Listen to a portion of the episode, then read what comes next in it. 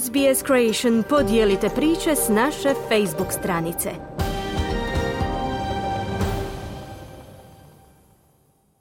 Vi ste uz SBS na hrvatskom jeziku, moje ime je Mirna Primorac. Okrećemo se sada vijestima iz Hrvatske. Većinom glasova Hrvatski sabor je za novog glavnog državnog odvjetnika izabrao aktualnog predsjednika Zagrebačkog županijskog suda Ivana Turudića. U u srijedu su se nastavile polemike oko SMS poruka, odnosno tekstinga, koji su se pojavili u medijima ovog vikenda pred glasanje u Saboru.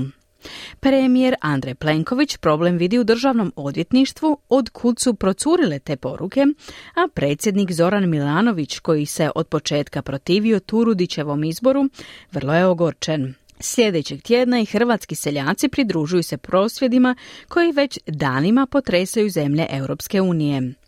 U Kaštel Kambelovcu prosvjedi zbog planirane izgradnje ceste preko Kaštelanskog polja, jednog od najplodnijih područja ne samo u Dalmaciji, nego i u cijeloj Hrvatskoj. Više u izvješću Enisa Zebića iz Zagreba.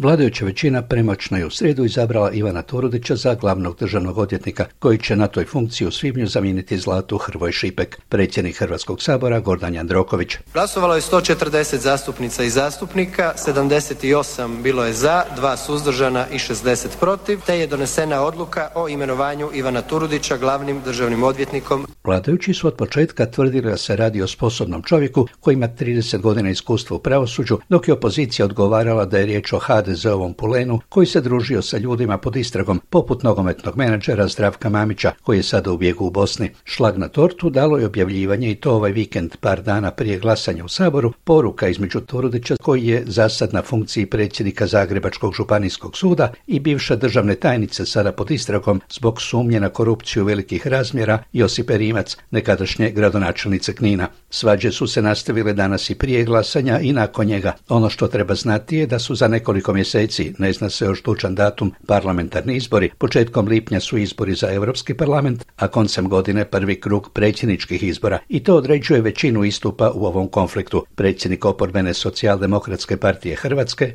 Peđa Grbin. Broji vam se sitno. I u strahu i u panici od onoga što vas čeka. Kada sav vaš kriminal, koji do sada nije bio poznat javnosti, niti policiji, niti državnom odvjetništvu, kada sav taj kriminal počne izlaziti na svjetlo dana, vi se hoćete osigurati na način da imate vašeg dečka na čelu Državnog odvjetništva Republike Hrvatske. Neki iz desne opozicije ipak su glasali za Turudića, liječnik Milan Vrkjan iz male stranke Pravedna Hrvatska.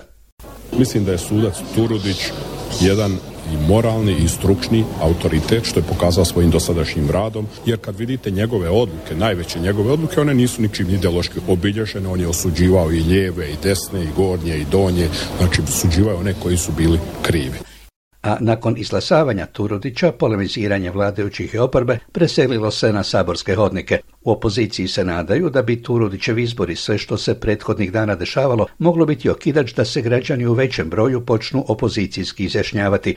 Predsjednik socijaldemokratske partije Grbin očekuje pobjedu na izborima i preuzimanje vlasti, onda...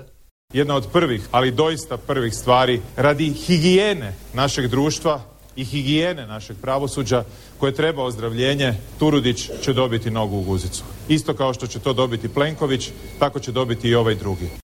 Zastupnice Možemo su protestirajući protiv Turudićeve kandidature probdjele noć na Markovom trgu između Sabora i vlade, a predsjednica njihovog parlamentarnog kluba Sandra Benčić najavljuje intenziviranje akcija. Ukrali su tvornice, ukrali su nam infrastrukturu, ukrali su nam zemlju, ukrali su nam institucije, ali ne, nisu nam uzeli otpor. I dragi ljudi, samo po tome smo još zemlja.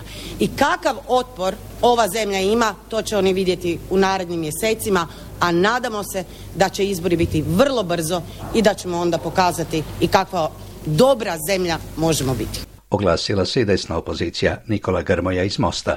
Cilj je zaustaviti da 300 tisuća poruka iz tog paklenog mobitela Josipe Rimac, dakle da izađe u javnost i da DORH institucije na temelju tih poruka postupaju prema odgovornima.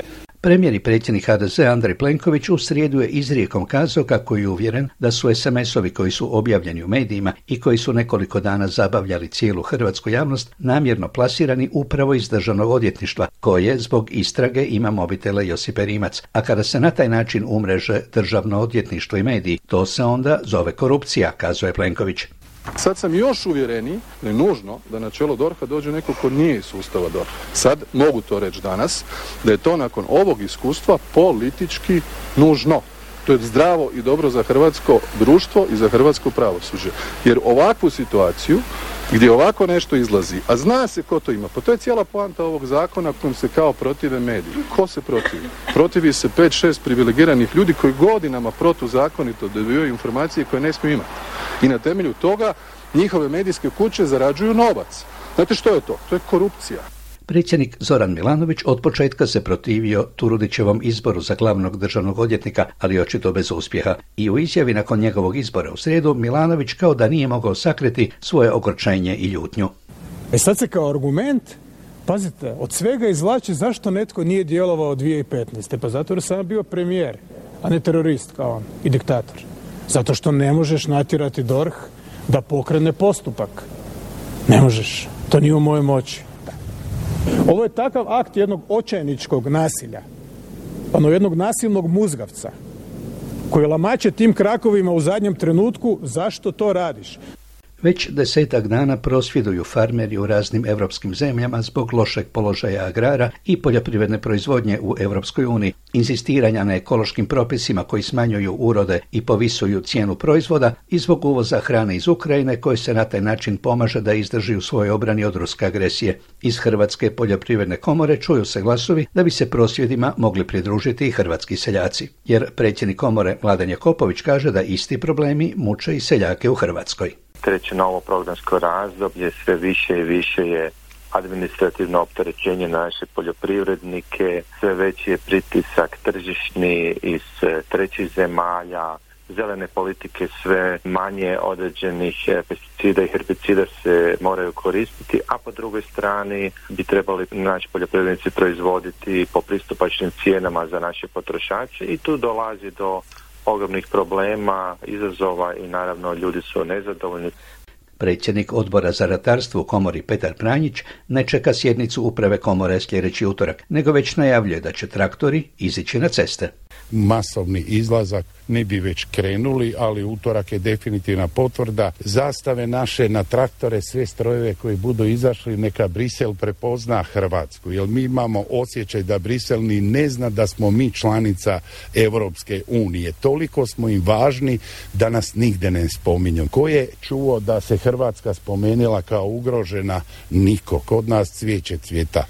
Stanovnici Kaštel Kampelovca, jednog od sedam kaštela u Kaštelanskom zaljevu pored Splita, protive se izgradnje ceste od tunela Kozjak do Jadranske magistrale blizu obale, koja bi prolazila preko Kaštelanskog polja. To je projekt potpisan u rujnu prošle godine kojim bi se tunelom i cestom napravilo paralelni izlaz autoceste Zagreb-Dubrovnik prije Splita. Cesta bi prešla preko 200 privatnih parcela plodne zemlje i uništila plantaže maslina i smokava.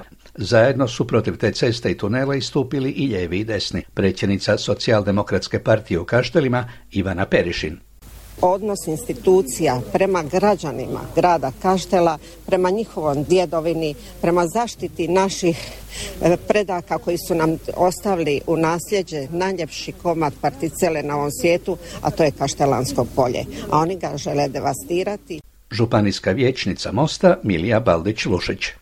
Kozjak je pun izvora vode, Kozjak je pun maslinika, Kozjak ima vinograde, Kozjak ima svoj agroturizam. Mi ćemo potpuno devastirati sa tih 4,3 km ceste kompletnu padinu Kozjaka.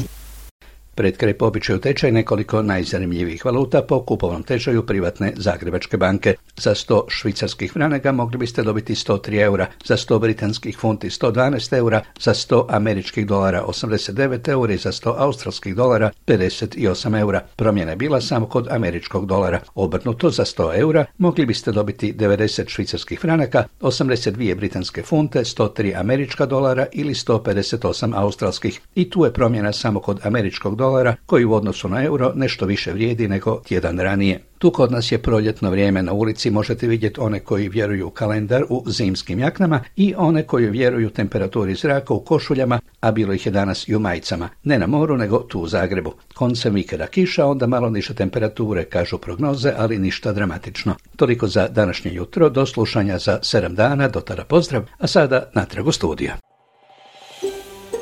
Želite čuti još ovakvih tema? Slušajte nas na Apple Podcast, Google Podcast, Spotify ili gdje god vi nalazite podcaste.